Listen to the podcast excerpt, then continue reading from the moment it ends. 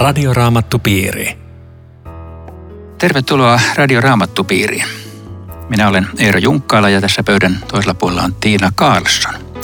Nyt tarkkaavainen kuuntelija huomaa, että meillä on hiukan poikkeuksellinen kokoonpano näin tilapäisesti. Me olemme tässä vain Tiinan kanssa kahdestaan, mutta emmeköhän me tästä selviä. Ja tuolla teknisten laitteiden luona on Aku Lundström. Meillä on tekstinä tänään Matteuksen evankeliumista luvusta 24 sen loppupuolisko, joka nyt meidän jaottelussamme alkaa jakeesta 29, siis Matteus 24-29. Ja mä luen siitä ensin kolme jakeen mittaisen pätkän, niin päästään vähän juonesta kiinni. Mutta kohta noiden päivien ahdingon jälkeen aurinko pimenee eikä kuu anna valoaan. Tähdet putoavat taivaalta ja taivaiden voimat järkkyvät. Silloin taivaalle ilmestyy ihmisen pojan merkki. Kaikki maan sukukunnat puhkeavat valituksiin, kun näkevät ihmisen pojan tulevan taivaan pilvien päällä suuressa voimassaan ja kirkkaudessaan. Suuren torven soidessa hän lähettää enkelinsä neljälle ilmansuunnalle kokoamaan kaikkialta maan kaikista ääristä, jotka hän on valinnut. Aika räväkkä teksti ja ei mitenkään helppo. Mitäs Tiina olet miettinyt tästä tekstistä vai oletko mitään? Aika monenlaista. Tosiaan edellisellä kerralla oli puhetta jo tästä suuresta ahdingosta, joka kohta oli tässä tätä ennen, niin, niin silloin tosiaan puhuttiin, että siellä oli tämmöinen pakomatka, joka ihan konkreettisesti toteutui silloin, silloin historian vaiheessa, mutta nyt jotenkin tuntuu, että tässä aika lailla suurennetaan tätä, tätä skaalaa, että puhutaan, että, että tähdet putoavat taivaalta ja taivaiden voimat järkkyvät, että tässä menee niin kuin koko universumi sekaisin, niin tuntuu aika isolta. Ihan eka ajatus, kun luin tätä tekstiä, oli, että kävi mielessä, että jos itse olisin ollut kuulemassa, kun Jeesus sanoo nämä sanat, ja, ja sitten paikalla, kun, kun Jeesus ää, kuolee, niin olisiko siinä hetkessä, kun taivas pimeni, olisiko tullut tämä kohta jotenkin mieleen, että nytkö, nytkö se on niin kuin tämä juttu? Tosi hyvä ajatus. Mä en ole muuten ikinä ajatellut tota. Joo.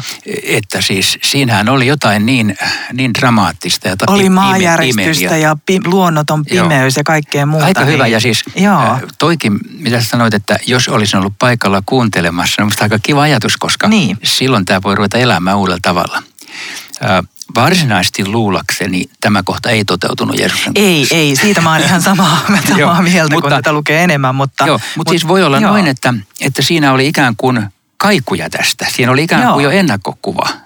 Että, että Jeesuksen joo. kuolema oli jo, jo niin, kuin niin, niin kuin tähänkin liittyen pysäyttävä ja täräyttävä, että mitä se sitten onkaan, mitä tämä kaikki isommassa mittakaavassa vielä tarkoittaa. Todellakin, koska joskushan profetioissa jopa ikään kuin sellaista moninkertaista täyttymistä, Joo. jos siinä olisi näin. Nythän, niin kuin sä jo viittasit, niin tässä luvussa, tämä koko luku 24, mistä me viimeiskin puhuttiin, niin tämä on siitä vähän vaikea tulkintainen, että tässä hyvin ilmeisesti puhutaan lopunajoista, mutta myöskin yhtä hyvin ilmeisesti Jerusalemin hävityksestä, joka tapahtui jo silloin 70. Aivan. Eli siis 40 vuotta tämän puheen pitämisen jälkeen. Ja mistä tämä loppuosa puhuu, niin kyllä se näyttäisi nyt siirtävän meidät sinne ihan viimeiseen loppuun jälleen. Eli ei tämä varmaan Jerusalemin hävityksestä enää puhu, koska tässä on ihmisen pojan merkki taivaalla ja, ja hän kokoaa sieltä. Eli, eli mä ymmärrän tämän kohdan niin, että, että tämä on semmoinen viimeisen pasuunan puhallus, josta tätä termiä Raamattu käyttää vanhassa testamentissa, kun Israelin kansa kootaan, niin puhalletaan pasunaan. Se on niin kuin seurakunnan koolle Jaa. kutsumissoitto. Ja Paavali käyttää kerran, se on ensimmäisen Tessalonikalaiskirjeen neljännen luvun jäi 16, jossa hän sanoo, että itse Herra laskeutuu taivaasta ylinen enkelin käskyhuudon kuuluessa ja Jumalan pasuunan kaikuessa – ensin nousevat ylös ne, jotka ovat kuolleet Kristuksen uskoon. Eli, eli mä uskon, että tässä on siitä pasunasta kysymys, joka muuten ilmestyskirjassakin vielä soi. Joo, ja eikö tässä aika paljon näissä ekas kolmessa jakeessa myös niin vanhan testamentin puolelle on, on viittausta siitä, että ylipäätään niin kuin sanoit, että Israelin kansan kutsu, mutta että nyt se kutsu sitten paljon laajempana. Täällä sanotaan, että ää, hän lähettää enkelinsä neljälle ilmansuunnalle kokoamaan kaikkialta maan ääristä ne, jotka hän on valinnut on vanhatestamentillisia kuvia ja ilmestyskirjaa. Ja tässä on, niin. tämä linkittää tavallaan nämä, että minusta tämä on ilmesty, ilmestyskirjanomainen tunnelma tässä. On jo, ja hyvin kieli on myös sinne jotenkin niin viittaava. Kosminen, kosminen järkytys. Mikä tämä siis oikeasti tulee olemaan, niin sitä on vaikea sanoa. Varmaan vähän niin kuin ilmestyskirjassakin, niin, niin ei, ei nämä, nämä nyt tekstit, mitä nyt, nyt tänäänkin käsitellään, niin, niin jotenkin vaikea on lähteä niin kuin pilkusta ottamaan kiinni, että me tiedetään niin. täsmälleen. Ja sen takia ehkä just viittaa siihen Jeesuksen kuolemaan ja muihinkin hetkiin historiassa, niin, niin jotenkin ajattelin, että se on hirveän luonteva, koska, koska me halutaan selkeyttä ja tarkkuutta, mutta, mutta tällaisissa teksteissä meille ei oikein sitä anneta. Joo, ne on hyviä. Ja, ja ilmestyskirjassa tosiaan on, on aina hyvä muistaa, että se on, siinä on vahvaa symboliikkaa, eli se, siinä on kuvakieltä tosi paljon. Niinpä. Mikä tarkkaan ottaen on kuvakieltä ja mikä toteutuu eh, eksaktisti, niin sitä ei kukaan tiedä. Ja miten pienesti tai suuresti, että niin. se on suomasta niin kuin näidenkin raamattekstien äärellä hienoa, että, että, että se voi toteutua jopa yksittäisen ihmisen elämässä hyvin merkittävällä hetkellä, vaikka se on samalla niin kuin kuvaa tällä tasolla jotain vielä paljon suurempaa. Mutta sen kokemuksen voi myös saada, saada niin kuin omassa elämässä johdotuksessa. Että... Joo, siis voi olla, että kun Jeesus tulee, niin, niin tapahtuu just jotain tällaista ihan, ihan mm. konkreettisesti. Voi myöskin olla, että se on kuva siitä dramaattisesta hetkestä, Aivan. jolloin maailma loppuu ja se on vain kerrottu näin, kun ei sitä muuten osata kertoa. Kyllä. Mulle tuli muuten yksi hiukan melkeinpä hassu assosiaatio näistä, näistä, kun aurinko pimenee. Kun kerran aika kauan sitten, mä en muista mikä oli se vuosi, jolloin amerikkalaiset meni Irakkiin ja irakilaiset sytytti jotain öljy tota, lähteitä palamaan ja tuli aivan hirvittävä musta savu kaikkialle. Savu, joo. joo. Lehdissä luki, että aurinkokin pimeni. Kyllä. Mä olin, oho, katos ne pysty tekemään sen. Niinpä. siis ei se ollut tämä mutta sekin oli ikään kuin vihje siitä, että ihminen voi toteuttaa nämäkin raamatun ennustukset konkreettisesti, Aivan. Jos, jos, nyt, jos ne toteutuu sillä että tavalla. Ei, ei, tämä ei tarkoita niin kuin jotenkin aina helposti ajatella, että no se on jotain, eihän tällaista voi olla, että se on joku niin, niin yliluonnollinen. Niin, että aurinko voi yliluonnollinen. Niin, mutta yhtä laillahan on aikoinaan, siis tulivuoren purkauksethan on saanut ihan samoja, että on, näinhän osan jääkausista veikataan syntyneet, kun riittävän suuri tulivuori purkautuu, niin, niin ei vaan tule valoa eikä lämpöä. Niin kaikki, kaikki on ihan jo ajatellen, mitä nyt voi tapahtua, niin, niin mahdollista myös tämän suhteen. Joo. Ja silti me ei tiedetä, mitä tämä lopulta tarkoittaa. Juuri näin. Hyvä. Me ollaan varmaan päästy melkoiseen yksimielisyyteen. Eiköhän. Näiden kolmen jakeen osalta. Sittenhän tästä tulee seuraava katkelma, jossa puhutaan viikunapuusta. Ja sanotaan, että kun sen oksa pirkkoa ja se tulee lehteen, niin kesä on lähellä. Ja sitten kun me näemme tämän, niin se aika on lähellä. Jopa niin, että tämä sukupolvi ei katoa, kun kaikki tämä tapahtuu. Okei, okay, toi on ärsyttävä ja vaikea. Onko tämä, tämä sukupolvi. On se, siis jos jo. mä nyt luen sen suomalaisesta ymmärryksestä ja kontekstista käsin ajattelen, että mitä me tarkoitetaan sukupolvella, niin se ei ole kovin montaa kymmentä vuotta. Ja, ja se on aika paljon enemmän, mitä nyt on kulunut. Se on, se on tässä hyvin vaikea kohta. Onko muuten kuullut Tiina selityksiä, mikä tämä viikunan puolis? Ää, jotain, mutta en nyt muista mitään. mitään Mielenkiintoista, että ei sulle tule heti mieleen, koska niissä piireissä, missä mä oon liikkunut viime vuosikymmenet, niin tuota, aika usein on selitetty, että tarkoittaa Israelin kansaa. Okay. Ja että tämä tarkoittaa Israelin kansan itsenäistymistä, mutta se on väärä tulkinta. Mutta se on kiinnostavaa, että se esiintyy jatkuvasti, sitä kuulee – Okay. Että tämä raamatun kohta kertoisi, että kun Israel on itsenäistynyt, niin Jeesus tulee sukupolven aikana takaisin. Se on nyt jo pikkusen alkaa olla kohta mennyt Joo. se sukupolvi, mutta, mutta näin siis se on selitetty. Okei. No se että tavallaan kun sen yhdistää tuohon seuraavaan, niin se on ihan mielenkiintoista. Itselle tämä jotenkin ollut niin kauhean konkreettinen, Joo. ihan vaan merkkinä siitä, että suomalaisena hyvin saa kiinni siitä, että keväällä kun tulee, etenkin kun nytkin oli vähän viileä, kevät niin kun näkee ekat silmut koivuissa Suomessa, niin se on niin kuin aivan, että nyt niin, niin se jotenkin tulee hirveän konkreettisesti. Mutta... Toi on siis itse asiassa kuitenkin oikeampi selitys, koska Israel kansaa tämä ei tarkoita. Okay. Israel on raamatussa kyllä viinipuu ja Israel on viinitarha, mutta ei viikunapuu. Okay. Eli tästä tulee tämmöinen pieni Joo. ajatuksellinen moka, kun, kun, kun Israel pannaan tähän. Ja, ja samalla liukenee se mahdollisuus, että Israel itsenäistymisellä olisi mitään erityistä lopunajallista merkitystä, vaikka voi sillä ollakin, mutta ei Raamattu sitä kyllä sillä sano. Tarkoitan, Aivan. että se, että juutalaiset on koottu kaikista kansoista takaisin, niin se on kyllä Jumalan ihmeellinen ö, merkki sinänsä. Siis se on, se on ihme, että on siellä. Ja sillä voi olla tekemistä sen kanssa, että, että Jumalan kanssa piti sinne koota ennen kuin ehkä maailma, tässä on, maailma loppuu. Niin, ehkä tässä on jotain samaa kuin siinä, että niin kuin mikä tuolla – on, on muualla Matteussakin sanottu, että, että niin kun, kun evankeliumi on julistettu kaikille, niin, niin millä edes Facebookin avulla ei pysty mittaamaan, että milloin viho viimeinenkin ihminen on kuullut sanan, sanan Jeesus, niin tässä on ehkä jotain samaa, että, niin, että milloin varmasti on saavutettu se viimeinen piste ja onko se meidän ihmisten tiedettävissä vai ainoastaan Jumala. Joo, ja tässä, tässä luvussa meille tarkkaan kerrotaan, että kenen tiedettävissä se on ja kenen se ei ole. Kyllä. mutta tosiaan tämä, tämä viikonapuu vertaisi, mutta toi on siis hankalin kohta ilman muuta tuo jäi 34, että mikä on tämä sukupolvi, joka ei katoa. Siis tämä, muuten tämä viikonapuu lehteen puhkeaminen, mä ajattelen, että se selitys, minkä sä sanoit, on sillä tavalla oikea, että siis kun sä katot luonnosta, sä tajut kesä tulee, kun mm. sä katot aikaimerkkejä Jeesuksen tulo lähellä, muista se. Mä, mä luulen, että tämä on se pointti. Mutta mikä on tuo sukupolvi?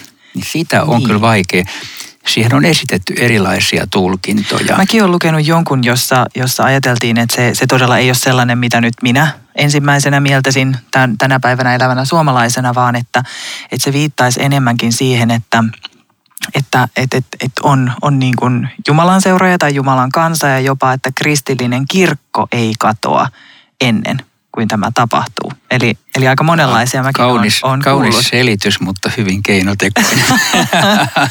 tämä on sen verran vaikea, että varmaan on Kyllä. kaikki keinot käyttöön, Kyllä. että mitä tämä voisi olla. Joo. Mitä sä ajattelet tai Joo. mihin olet päätynyt? Siis äh, mäkin olen tämän kohdalla kanssa ymmällä, koska on muitakin kohtia, joissa on pikkusen samaa vivahdetta tässä seisovien joukossa on niitä, jotka eivät maista kuolemaa ennen kuin Herra tulee. Sitä Aivan, on. joo. Ja tämä on niin kuin linjassa nyt, vielä. Tämä on nyt niin kuin linjassa niiden kanssa ja, ja siinä minusta nyt niin kuin voisi olla kaksi hyvin erilaista tulkintamahdollisuutta, josta toinen olisi semmoinen, että se, nekin sanat tässä seisovien joukossa on ihmiset, jotka eivät maista kuolemaa ennen kuin, mm. että, että se, se tapahtuma viittaisi just Jeesuksen kuolema, ylösnousemus, helluntai, että nämä olisi niin kuin ne, ne tapahtumat, että se tähän tähtäisi. Mutta se ei tähän kohtaan oikein millään sovi. Toinen selitysmahdollisuus olisi tämmöinen, joka tekin on vähän hankala. Että Jeesus ja opetuslapset odottivat pikaista paluuta. Joo. Eli ne oli melko varmoja, että Jeesus tulee takaisin ihan kohta. Ja se, se näkyy niin kuin täällä Paavalikin odotti mutta se on kuitenkin oikeasti viipynyt ja, ja meille siihenkin on annettu pieniä vihjeitä, että Herra viivyttää sitä sen takia, että mahdollisimman moni vielä pelastuisi. Niin. Ja se, että se on viipynyt 2000 vuotta on meidän mielestä kohtuuttoman pitkä aika, jos sen olisi pitänyt tapahtua pian. Kyllä. Niin 2000 vuotta ei ole minkään mittakaavan mukaan pian. Joo, ei raamatullisessa mittakaavassa, niin, niin ei heidän maailman olemassaolon mittakaavassahan se niin, ei niin kuin... Paitsi kenties juuri raamatullisessa niin kuin ajattelussa, se pian niin. voi olla siis milloin tahansa, aina niin. pian. Jokaisen Kyllä. sukupolven kohdalla pian. Tämä hetki tai tuhannen vuoden päästä. Niin, että, niin. että siinä nyt on tämmöinen lähiodotuksen sanoma, joka, mutta mä en tiedä mikä on tähän oikea selitys. Sitä saa nyt raamatullukin jäädä, jäädä pähkäilemään, mutta siis se kokonaiskuva on selvä. Jeesus kertoo, että hänen tulonsa voi tapahtua pian – se voi tapahtua ekan sukupolven aikana, mutta ei tapahtunut. Se voi tapahtua meidän sukupolven aikana. Mm. Emme tiedä tapahtuuko, mutta tämä luku ja nämä edessä olevat tekstit muistuttaa, että tarvitsisi valvoa. Mutta mitä Niinpä. se sitten on, niin siitä, siitä me puhumme.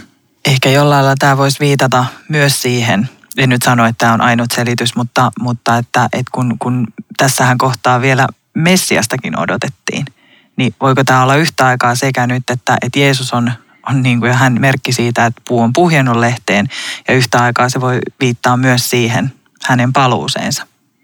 Hyvä, riittävän hankala selitys. Meni läpi. Pidetään tässä pieni tauko. Tämä on Radioraamattu Piiri. Ohjelman tarjoaa Suomen raamattuopisto. www.radioraamattupiiri.fi Jatkamme keskustelua Tiina Carlsonin kanssa Matteuksen luvun 124, sen loppupuoliskosta. Minä olen Eero Junkkaala. Me ollaan päästy tuohon jakeen 36 paikkeille ja, ja mä luen sen jakeen tähän avaukseksi. Mutta sitä päivää ja hetkeä ei tiedä kukaan. Eivät taivaan enkelit, eikä edes poika. Sen tietää vain isä. Tämä on vähän tämmöinen niin kuin ihmisjärjelle semmoinen aivonyrjähdyshetki, että miten on mahdollista, että Jumala on kolme ja yksi. Se on jo riittävän vaikeaa, mutta miten voi olla, että, että niin kuin isä ja poika ovat yhtä ja samaan aikaan kuitenkin ihan selkeästi eri persoonia, niin kuin tässä. Että onkin jotain, jonka tietää vain Jumala heti tekee mieli kysyä, tai semmoinen rippikoulaisen kysy, no tietääkö pyhä henki sitten, että Aivan. kuinka paljon nämä kolme jakaa tietoa keskenään. juuri noin, juuri näin sitä ihminen miettii ja Tämä on, tämä on siis samalla tavalla kuin tämä, samalla kun tämä on salaisuus, tämä kolminaisuus, niin siinä on tämä tämmöinen mysteeri, että kolme persoonaa ovat kuitenkin niin kuin erilliset persoonat, niin. mutta me puhumme kuitenkin koko ajan yhdestä Jumalasta. Kyllä. Me ehdottomasti pidämme kiinni, että me uskomme yhteen Jumalaan, emmekä niin kuin esimerkiksi muslimit väittävät meidän uskovan kahteen tai kolmeen Jumalaan. Aivan. Että se on, se on hyvin tärkeä lähtökohta, mutta, mutta siis Jeesus muutenkin usein sanoo, että isä on antanut minulle vallan tai...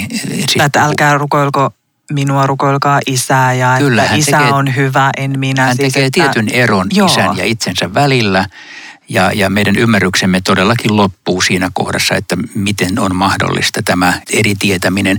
Mutta ehkä tämän sanoma on siis se, että tämä asia on jätetty niin salaan, että kukaan ihminen ei saa ruveta laskeskeleen päiviä, kun sitä ei ole edes pojalle sanottu. Aivan. Ja tämä on mun mielestä jotenkin kaikkein selkein jae siihen, kun on, on ollut kultteja ja, ja jopa sitten ihan kokonaisia kirkkokuntia, jotka on perustuneet tietyn vuoden tai päivän tietämiselle. Ja mä jotenkin ajattelin, että eihän, eihän meillä näiden Jeesuksen sanojen mukaan ole lupa mennä tämän yli. Ja mä ajattelin, että mulle riittää tämä.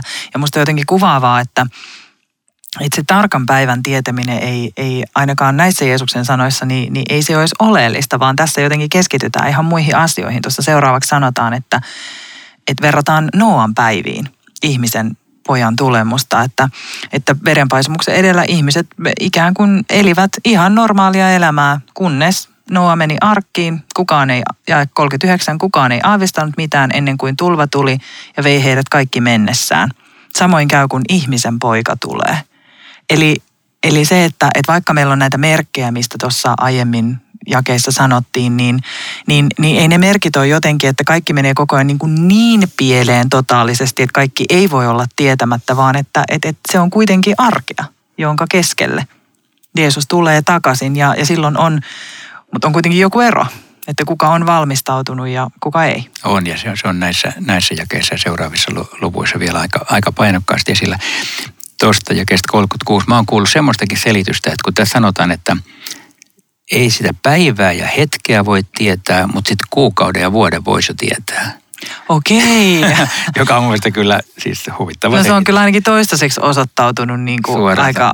Joo, eli, eli se, kyllähän se viesti ilman muuta on se, että ei ole mitään mahdollisuutta edes, ei kannata yrittääkään ruveta miettimään, tai siis kaikki laskelmat on jo etukäteen tuomittu vääriksi. Ja on hurjaa, että tämä on kuitenkin se osa-alue, mistä, mistä itse ainakin on kuullut kaikkein eniten niin kuin muiden kertomina vääriä profetioita ja myös jopa ihan siis läheisille ihmisille.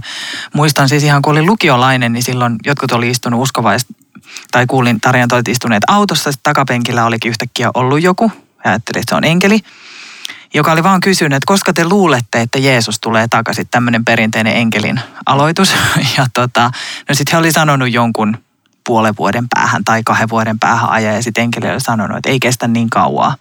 No nuorena uskovana sitä oli tietysti, no ei tämä varmaan totta, mutta entä jos tämä onkin, mutta ei tämä varmaan, mutta entä jos tämä onkin. Ja no istun tässä, niin voimme todeta, että se oli, oli väärä profetia. Näitä on tosi paljon ja ne, ne on pelottavia ihmisille.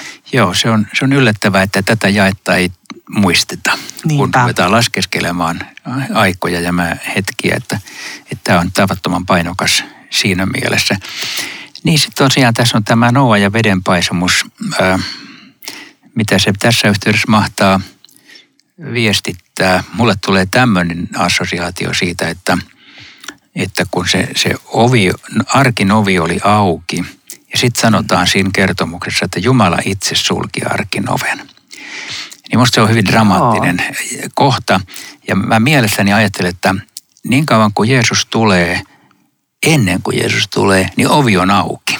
Niin. Arkin ovi on auki, mutta eräänä päivänä se menee kiinni. Ja sen jälkeen ei enää pääse kukaan sisälle. Ja nyt tänään, tänään tiistaina ja kaikkina muina päivinä toistaiseksi ovi on auki. Tervetuloa uskomaan Jeesukseen. Kerran se menee kiinni. Eli, eli siis niin kuin vedenpaisumus pysäytti sen aikaisen maailman. Ja on aika raju juttu nyt, nyt kun sanoit ton, niin tuli itselle mieleen kauhean konkreettisesti se, että, että silloinkin se vaati uskoa. Tai se olisi vaatinut uskoa mennä sinne arkkiin, koska ei ollut kuin sana siitä, että näin tulee käymään. Että tässä teille valmistetaan pelastusta ja sinne ei loputtomiin pääse ja ehdi. Mutta silloinkin vaadittiin se usko. Siis eihän Noan perheellä ollut mitään muuta kuin se sana, että teidän täytyy tehdä näin. Ja, ja se oli oikea valinta. Ja, ja sitten se oli myöhäistä. Mutta se on jännä, että silloinkin niin ei ollut mitään muuta kuin, kuin se sana siitä, että näin tulee tehdä. Kyllä.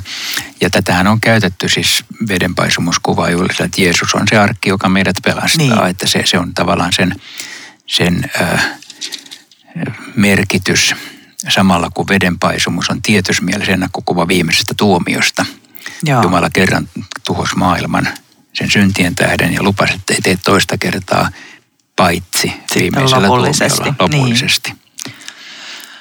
Kyllä. Tämä myös kertoo tästä yllättävyydestä kaksi miestä pellolla, toinen korjataan talteen, toinen jätetään. Eli tämä on se sitä yllättävyydestä. Ja kaksi naista jauhamassa viljaa, toinen jota jätetään, eli myöskin hyvin arkisten askareiden keskeltä. Ja sitten sanotaan valvokaa, sillä ette tiedä, minä päivänä teidän herranne tulee. Ja tämä, olkaa siis tekin valmiit. Mitä sä Tiina, mitä valmiina oleminen on? Tässäkin varmaan itselläkin ollut erilaisia vaiheita, että, että, että niin kuin, koskaan en ole ihan ajatellut, että tarkoittaisi konkreettista valvomista, että, että ei saisi nukkuakaan, että koko ajan pitäisi olla hereillä ja rukoilla ja olla jotenkin kauhean erityisen hengellinen tai pyhä, vaan, vaan ehkä mä yksinkertaisimmilla ajattelin sitä, että kun mä turvaan Jeesukseen, niin, niin, niin silloin mä olen valmis, koska se asia on mulle, mulle tärkeä ja sillä on merkitystä ja mä haluan uskoa ja luottaa siihen, että, että, että, että joskus voi olla sellainen, että, että kokee, että mä oon niin huono kristitty, että jos Jeesus, tai jotenkin nuorten puolella välillä tyypillistä, että jos Jeesus tulisi just nyt takaisin ja mä oon kiroillut ja mä oon tehnyt sitä ja tätä ja tota, niin en mä nyt kyllä pääsisi taivaaseen. Mutta sehän on itse asiassa just päinvastoin. Nyt jos mä turvaan Jeesuksen ja Jeesus tulee just nyt, niin se, että mitä virhettä mä vaikka juuri sillä hetkellä teen, niin eihän sillä silloin pidä enää olla mitään merkitystä, koska mä oon tekemässä sitä virhettä siellä arkissa.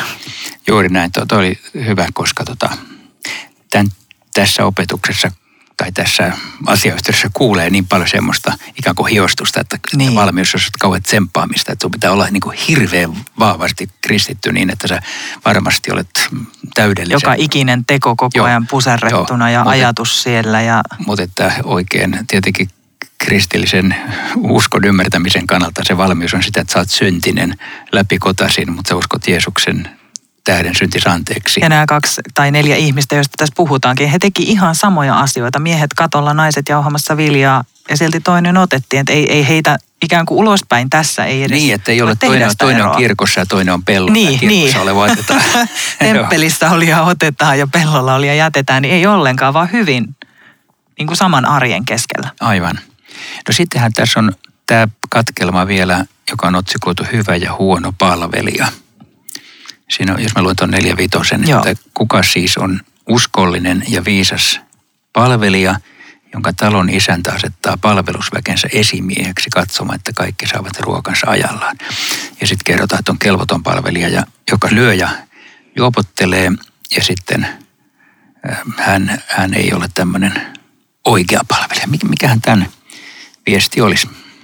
Ylipäätään toi vähän sellainen, toi kelvoton palvelija, niin, niin toi menee mulle vähän ihon alle siitä syystä, että, että mun yksi heikkous on, on ihmiset, että tunnustan tässä nyt julkisesti, että ihmiset, jotka tekee asioita vain, vain sen takia, että joku vahtii. ja tekee oikein vain siksi, että vahtii. Ja tavallaan se on, se on välillä mun mielestä yhteiskunnassakin haaste, että jos, jos oikein tekeminen perustuu vaan siihen, että näkeekö poliisi, niin Siis, niin se on vähän heikolla Mitä sä tarkoitat olla heikkoa? Tarkoitatko, että sä oot, oot semmoinen? Mä, mua, mua ärsyttää helposti se, että, että tota noin, niin, ja mua harmittaa saada kiinnikin joskus sellainen. Ja siis toki saan itsenikin välillä kiinni siitä, että esimerkiksi ylinopeuden ajaminen on varmaan sellainen, mikä niin kuin suurin osa meistä osaa. Että no milloin mä saan päättää itse ja milloin joku Joo, vahtii. Mä en ole ikinä ajanut muuten. Ihanaa, Ihanaa että Suomessa on yksi ihminen, joka on koskaan ajanut ylinopeutta. Joo, tän, tänään Mut, aina tulla autolla töihin. Mutta ehkä tämä tämä ajatus siinä, että, että niin kuin tehdäänkö me oikein siksi, että niin kuuluu tehdä vai siksi, että vahditaan. Valvotaanko ja odotetaanko me siksi, että se on oikein ja hyvä vai vaan varmuuden vuoksi, että jos nyt sattuisi tulemaan. Ehkä vähän liittyy tuohon äskeiseen sillä, että niin, joo. Että mikä on meidän tehtävä täällä maan päällä. Joo, siis... Liittyykö se siihen? Äh, mitä sä tarkoitat? Selvellä vielä, mitä sä tarkoitat? Mä tarkoitan sitä, että, että tässä tämä palvelijat, niin, niin hehän molemmathan voi valita, mitä he haluaa tehdä. Toimiiko he oikein, koska he haluaa olla uskollisia hyviä palvelijoita, vaikka palvelijan asemahan tuohon aikaan oli varmaan vielä hyvin erilainen, mitä me nyt tänä päivänä ajatellaan, että he ei, monet heistä oli ihan orjia ja silti oli orjia, jotka toimi oikein siitä huolimatta, että heidät omistettiin. Ja sitten oli niitä, jotka tekivät vain sen välttämättömän selviytyäkseen ilman, että sillä teolla itsessään on Joo. arvoa.